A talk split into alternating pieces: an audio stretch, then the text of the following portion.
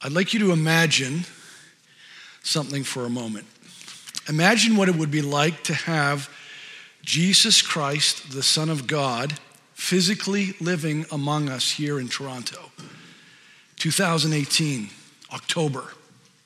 Imagine what it would be like to have Jesus walk through the doors and be among us in our small service here. Um, imagine what it would be like to have him come up onto the stage here and, and offer to give the message. Or imagine that after the service, he uh, said to you, like he said to Zacchaeus, uh, I have to go to your house today. I, I'm gonna, I want to have dinner with your family. Imagine uh, you are at work in the hustle and bustle of work. You're having a stressful day. Uh, you're dealing with a difficult client. Uh, you're feeling very stressed. And suddenly Jesus walks through the door and comes up and tells you exactly what you need to hear, the exact wisdom to solve the problem. And then he prays for you, and, and as he leaves, your, your heart is full of encouragement and faith. Or imagine you're a single person who is with your girlfriend or boyfriend, and you're being tempted to be sexually impure. And suddenly Jesus appears in that darkly uh, lit room with both of you, and, and, he, and he talks to you, and he puts his hands on your shoulders, and, and suddenly there's a motivation and a desire to exercise self control and to, to love each other fully and wait for each other until marriage. Oh, we could, we could come up with all kinds of scenarios of imagine what it would be like. Can you imagine? What it would be, be like to actually have Jesus Christ, the Son of God, with us. It'd be wonderful. But it's not so, so why should we pretend like it is? At least that's the way most Christians would, would answer that thought. Uh, Jesus isn't here, at least not like that. Do you ever remember reading this verse in Scripture from John 16? It says, Jesus says, I tell you the truth. And Jesus doesn't have to say that. Well, everything he says is the truth. But when he goes to, out of his way to tell you that something that's the truth, you can be sure that he's saying something that you don't think is going to be the truth. He says, I tell you the truth. It is to your advantage that I go away. For if I do not go away, the Helper will not come to you. But if I go, I will send him to you. Jesus describes the Holy Spirit as the helper. And of course, the big question is why would Jesus, the Son of God, think that it is to our advantage to have the Holy Spirit, the helper, over his own presence with us? That's an advantage to us, he says. He says it's the truth. Well, I want us to think about this with you today. So please open your Bibles to uh, John 14. John 14. And we'll read verse 15 to 18. John 14. Matthew, Mark, Luke, John in the New Testament.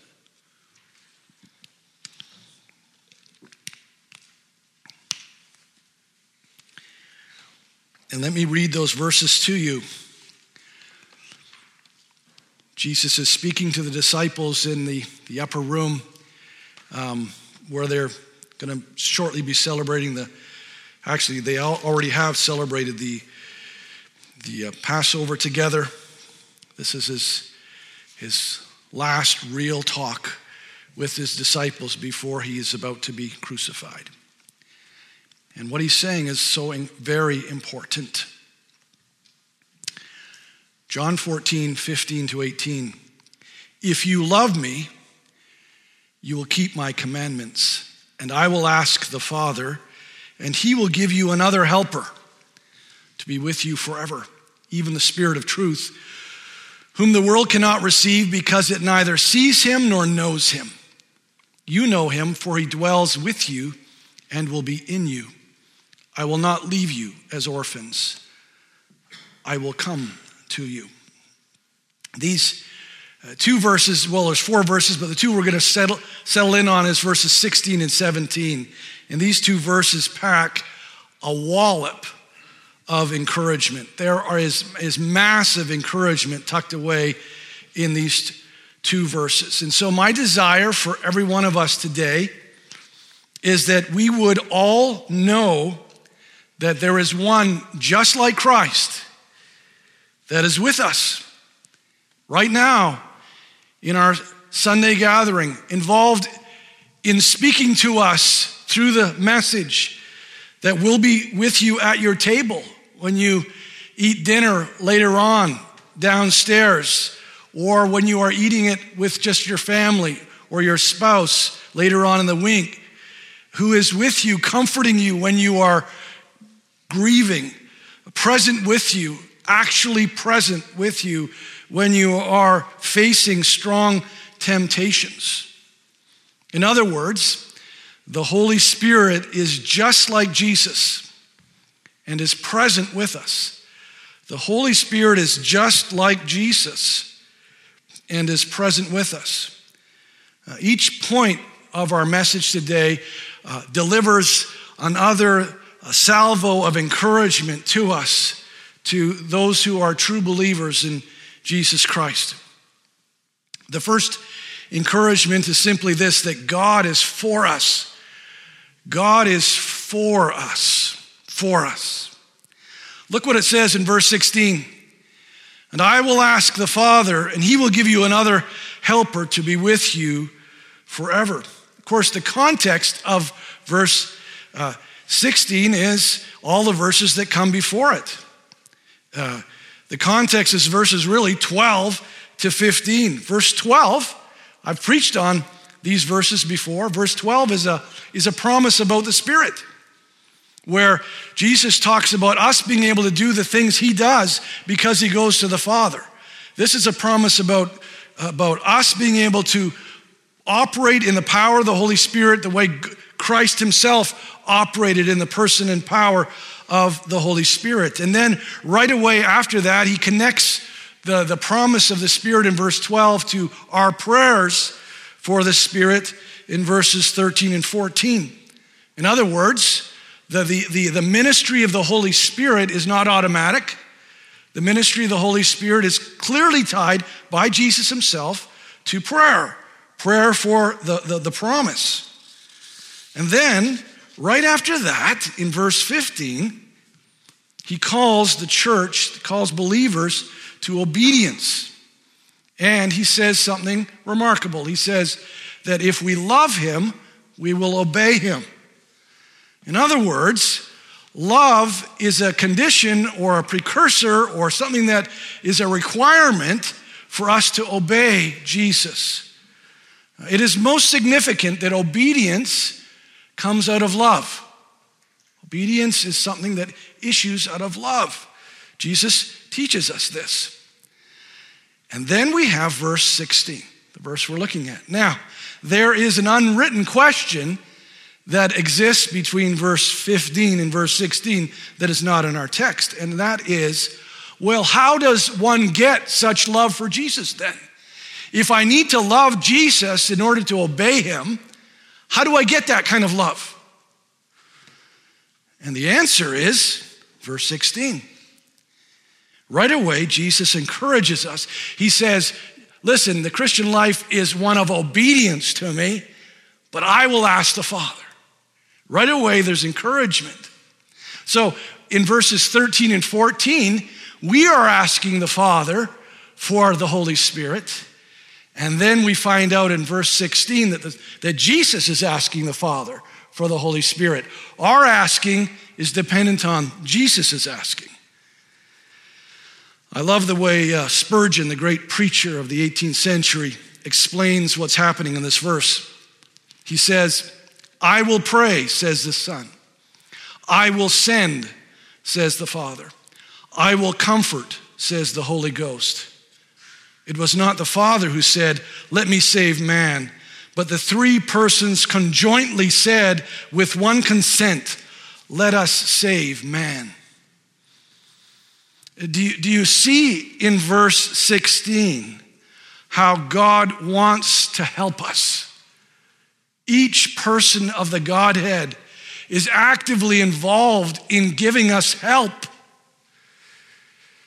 wanting to supply what we need so that we can love Jesus and live for Jesus, obey Him. God is doing everything possible to set us up for success. Uh, he doesn't just tell us the address to go to, he, he gives us the car topped up with gas so that we can get there. As it says in Romans 8, what then shall we say to these things? If God is for us, who can be against us? If God is for us, I just, I tell you that uh, Piper has said this, that much of the great growth in his life comes by phrases, phrases that penetrate his heart. I find that too. Little phrases can change my, my life and can change your life. Let this phrase get a hold of your heart God is for you. If God is for us, He's for you. Child of God, God is for you. Your circumstances might not be for you. Your feelings and thoughts might be against you. People around you might be against you, not for you. But that doesn't include God. God is for you. And so the question is will you believe it? This is one of the areas of faith that God's calling us to. It's not enough to know this. Will you believe it? He is for you, He is for us, He is for our church. My friends, we must believe it because it's true. The second encouragement found here is that the Holy Spirit is somewhat like an identical twin to Jesus, in that He's the same, but not the same.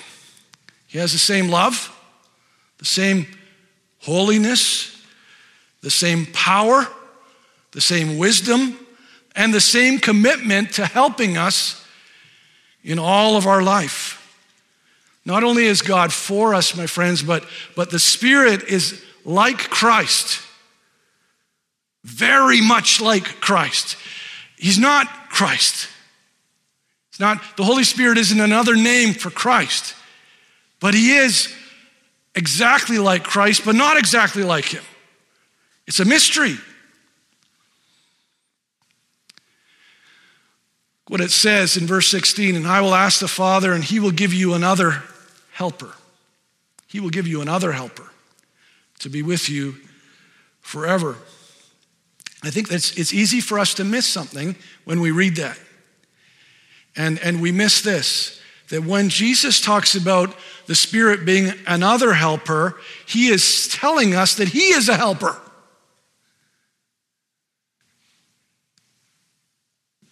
And the Spirit that the Father will send is going to continue helping us the way Jesus helps us. You know, you look at this word helper, which I, I did a lot of study this, this, um, this week on this particular word. I studied lexicons, I studied theological dictionaries. I studied, I went through pages of the way, all the ways used in the Septuagint and here and there, and the, the concept of helper, not just the exact word. Uh, the word helper, when I just say that to you, that doesn't, that doesn't, that's not an impressive word. That's not an impressive word in our day. It seems kind of bland. Helper? Really? That's it? Um, in fact, in our generation, helper has the idea of inferiority uh, locked into it. Helpers don't seem very important. In fact, you know, some of us saw the movie The Help. It talks about domestic servants. It has the idea of, you know, really? That's what Jesus is? That's what the Spirit is? A helper? If we're thinking about the word that way, we're importing and interpreting the word through the lens of our own history and culture and moment in time, uh, rather than as Scripture defines it. Because in Scripture,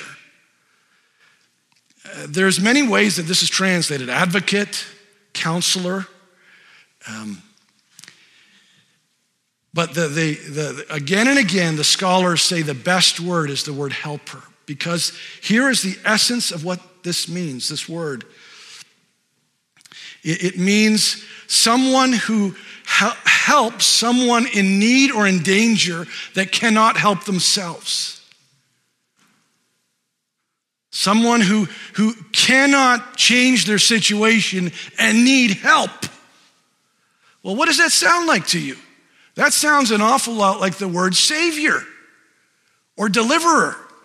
And lo and behold, you, you look up the concept in the Old Testament and you find out that's exactly what it means.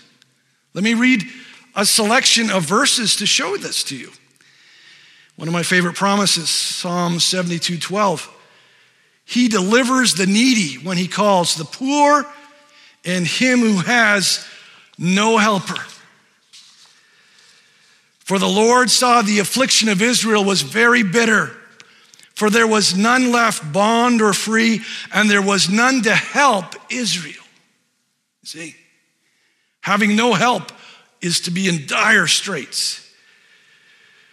This wonderful verse from Psalm 10, where the psalmist is speaking to God and he says, But you do see, for you note mischief and vexation, that you may take it into your hands. To you, the helpless commits himself. You have been the helper of the fatherless. The Lord is on my side as my helper. What does this helper do? I shall look in triumph on those who hate me. Well, that's a strong word. What about this famous verse? Fear not, for I am with you. Be not dismayed, for I am your God.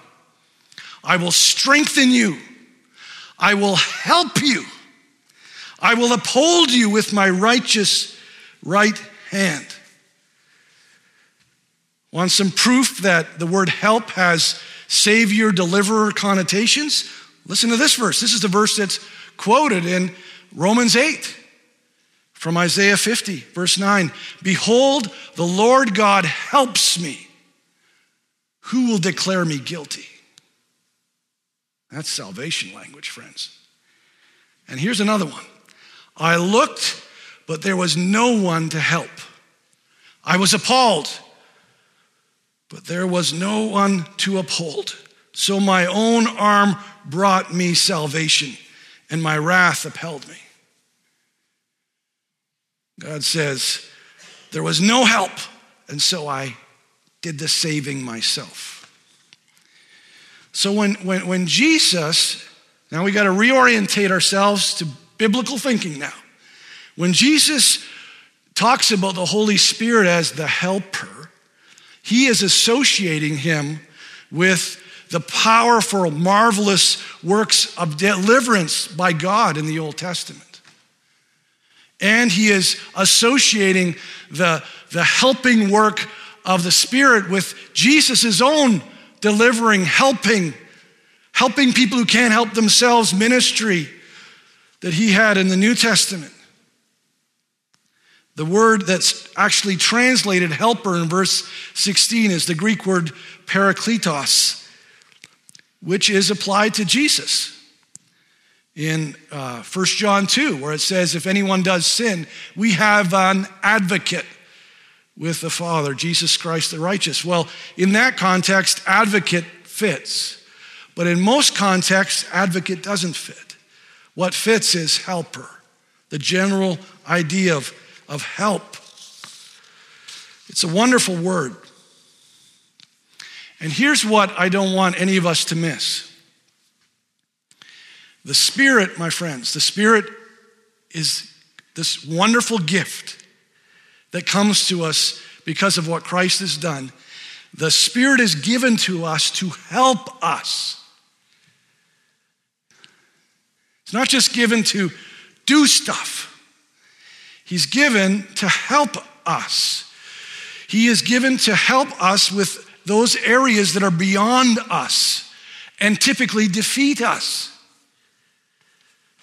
Everyone in this, this room is struggles in different areas. We all struggle. We're all strugglers. Some more outwardly, some more inwardly, but we all struggle. Uh, some of you regularly struggle with temptations to despair. And the Holy Spirit is given to you to help you with that very thing, that very struggle. Some of you are, have a tendency to hardness of heart. It seems that your heart is always drifting to calcification, where you don't love God, you don't love His Word, you don't love His people.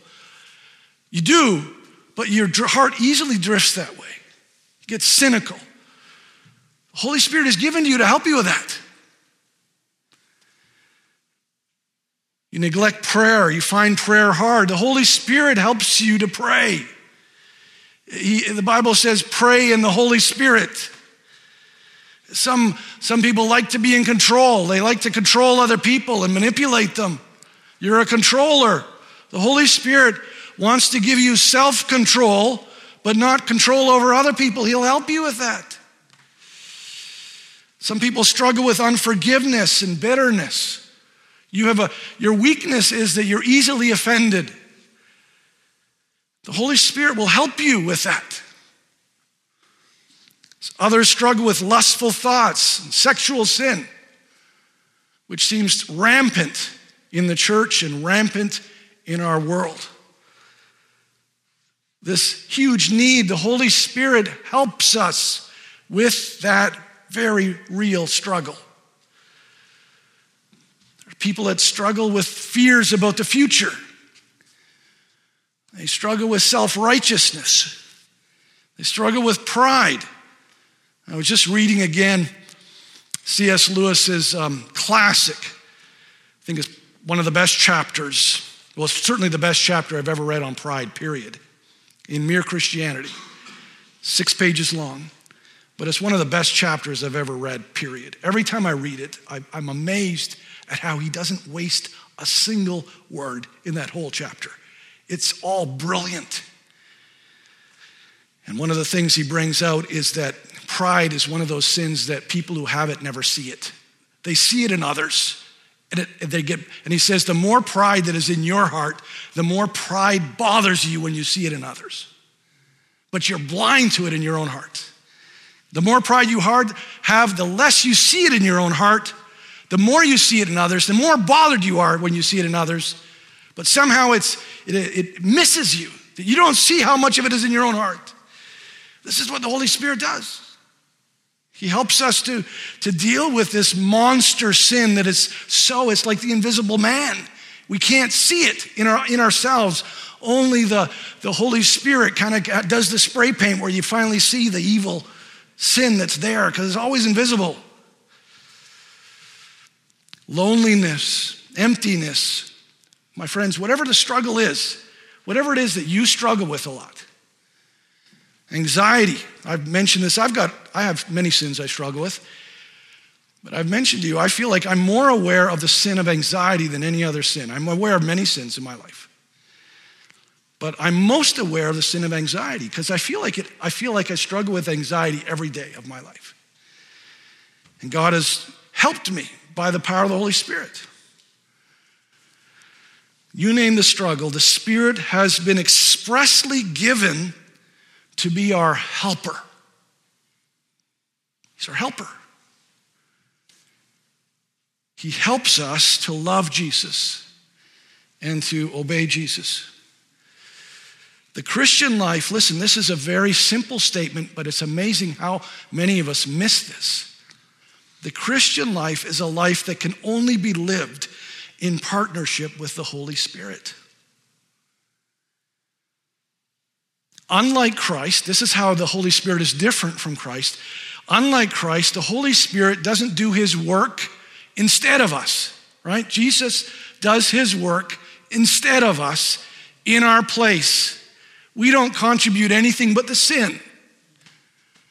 But that's not how the Holy Spirit works in us. He, he doesn't work instead of us, He works with us. I thought of um, a couple of illustrations, and actually, the illustration I came up with is a really bad one because most people who have had a driving instructor don't like the driving instructor. In fact, all my kids remind me that I was their driving instructor and I was the worst driving instructor ever, which I was. I was a little hyper, um, which doesn't surprise you. I have anxiety issues. Come on.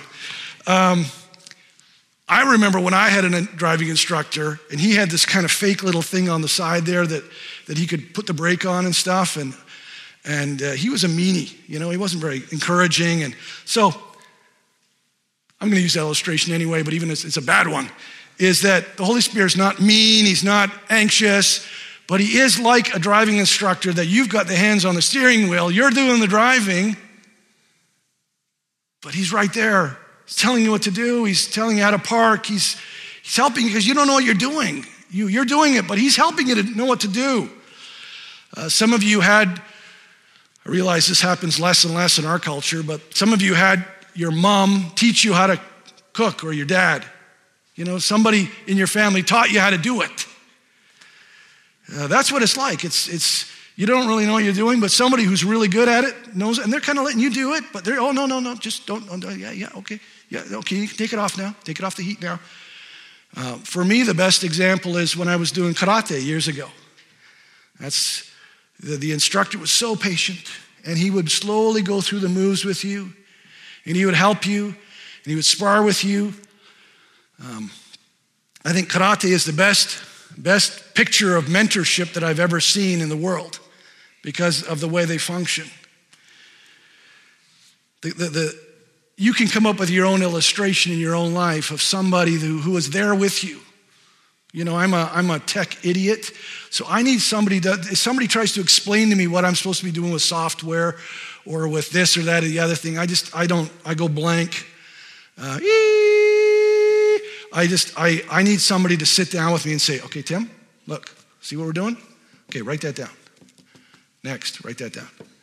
See what we're doing? Oh, no, I didn't get that. Go back again. See, that's how I learn. Well, that's, that's really, my friends, this is imperfect, but this is how it works with the Holy Spirit. You're doing it, but He's right there, helping you. Are you living in the good of this divine partnership?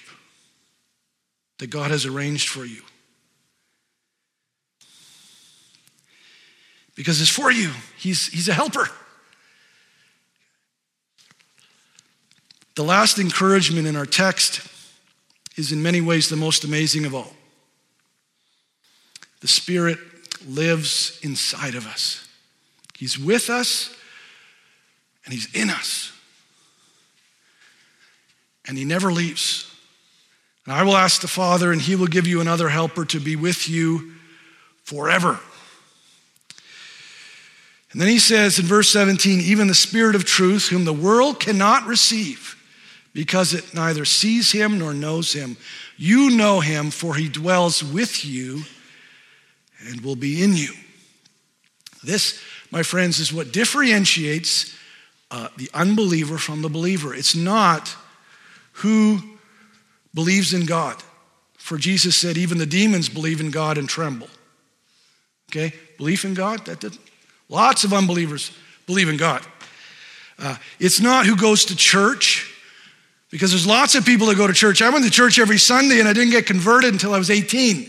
I was there from the time I was, you know, in diapers. Uh, that doesn't make you a Christian, although Christians go to church. Uh, it isn't who reads their Bible or who prays though that's what Christians do, but non Christians do that too. It isn't somebody who calls himself a Christian.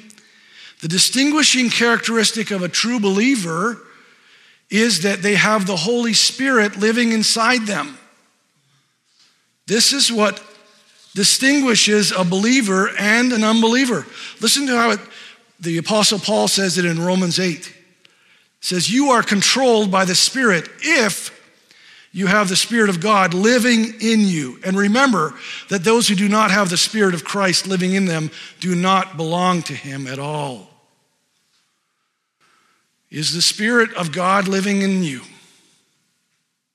Is the Spirit of God living in you? Because if He's not, you're not a Christian, you're not a believer. And of course, this is where modern science uh, bumps up against the wall of its limitation. Because the spirit is something that is outside of the five senses. And therefore, spirit cannot be measured by the five senses. So the world neither sees him nor knows the spirit. Unbelievers are devoid of the spirit of God, and that is why they don't love Christ. That is why they don't love Christ's commandments. That's why they don't love God's people. But it says here in verse 17, but you know him, for he dwells with you and will be in you. I love the fact that it says you know him. Uh, this, uh, we don't have time to go into this, but this, this concept of knowing that's used there is not just factual information. You don't know about him, you know him.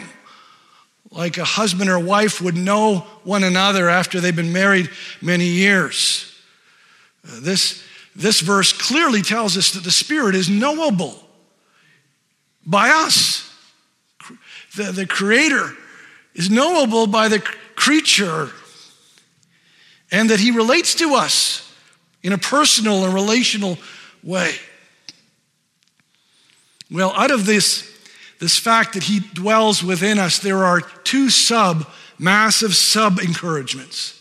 Uh, that's an encouragement enough, but listen to these two more encouragements that flow from that. First of all, in verse 16, it says, I will ask the Father, and he will give you another helper to be with you forever. That's, that's a good one. He will never leave you or forsake you. Remember when um, David committed murder, murdered one of his best friends, one of his mighty men, and then committed adultery with his wife? Do you remember what he said in his, in his psalm of repentance? He said, Cast me not away from your presence, and take not your Holy Spirit from me. And why did he say that? Because that's exactly what happened to the king that came before him, Saul. You remember? God took his spirit away from Saul and sent a tormenting spirit toward him. That's what happened. When Saul rebelled against God, God removed his spirit from him. And David said, Don't do that to me. Cast me not away from your presence, or take not your Holy Spirit from me. But Jesus assures us here that our faith cannot be found and then lost and then found and then lost again. Uh, if you want a, a verse that shows that Calvinism is true and Arminianism is wrong, you can't lose your salvation because when, you, when He gives the Spirit, the Spirit stays with you forever. Forever. It means forever. In John 10, Jesus says the same truth in another way I give them eternal life, and they will never perish. No one can snatch them away from me, for my Father has given them to me, and He is more powerful than anyone else. No one can snatch them from my Father's hand. So the first thing is super big encouragement. When the Spirit comes and lives within us, He stays there, He doesn't leave. You know, I've lived in 27 different homes, four different countries, 27 different homes. I've lived in a lot of homes, I've left a lot of places. But when the Spirit moves into your home, He stays in that home forever, past the grave. Secondly, and this is, I think, even sweeter still, it says that the Spirit, in verse 17, dwells within us. He dwells with you and will be in you.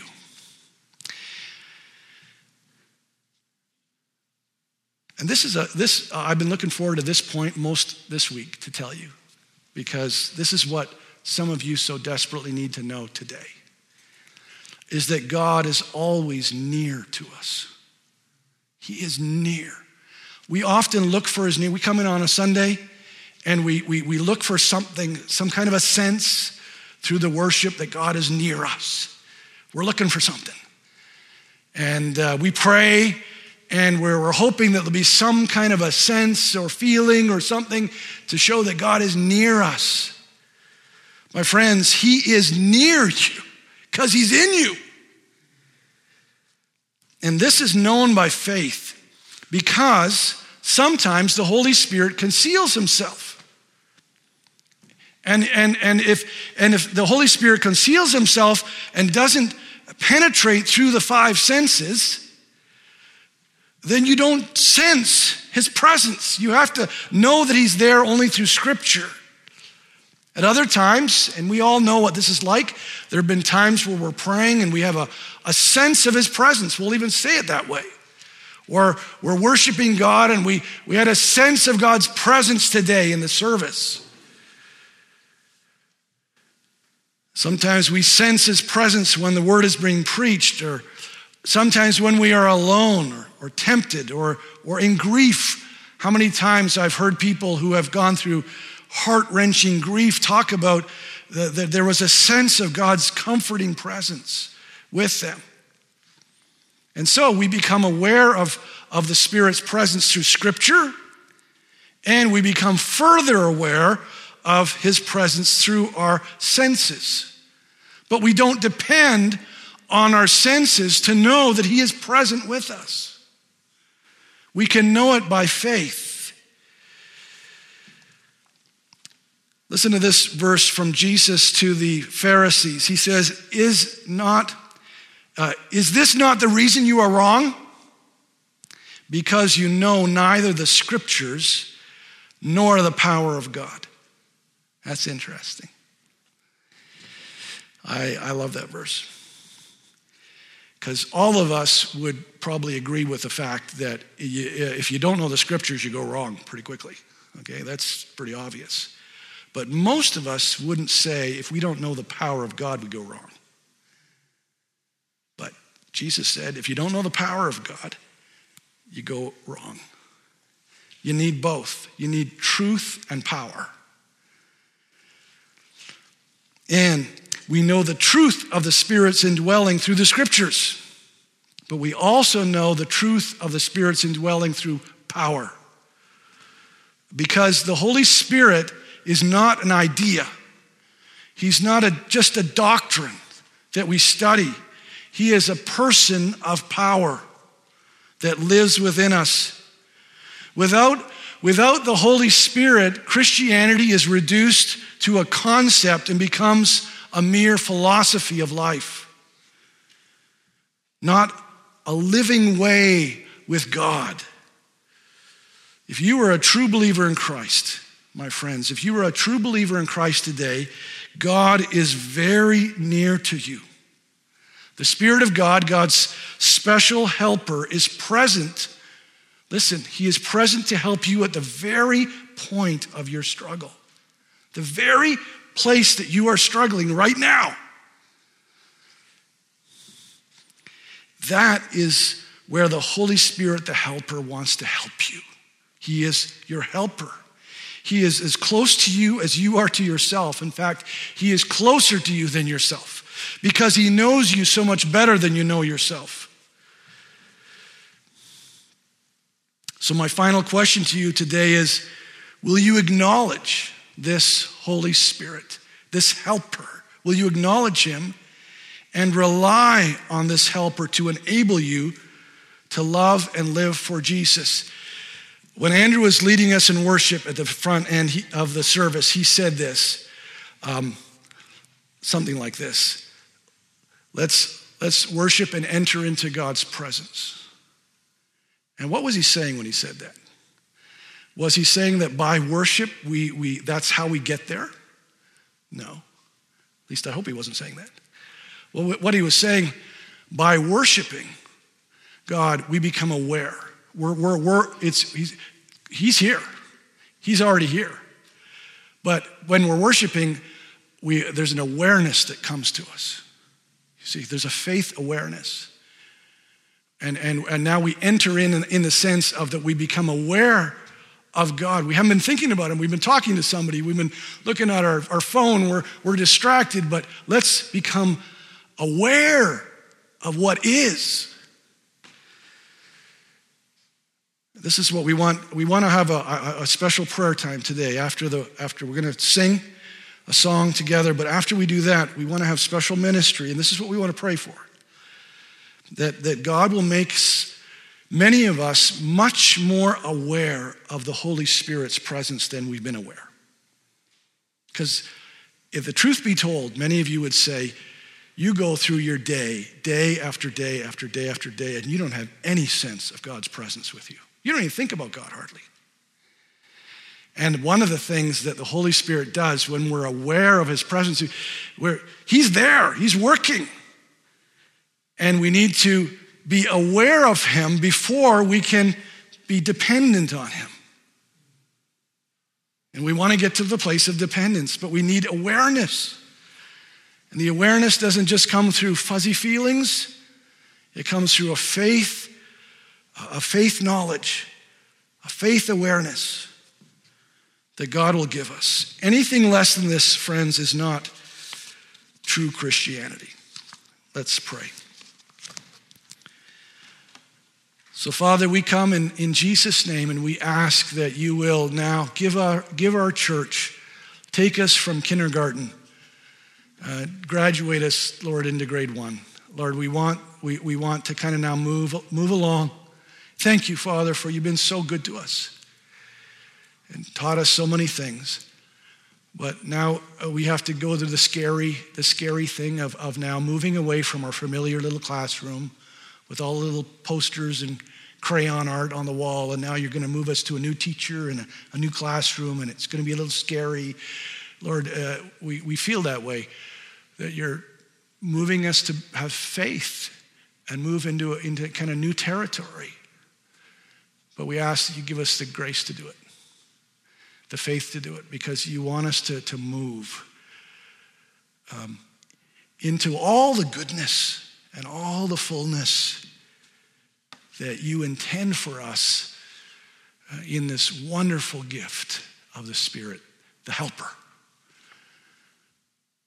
So, Lord, do this today. Do this in many hearts. Lord, do something new, we pray.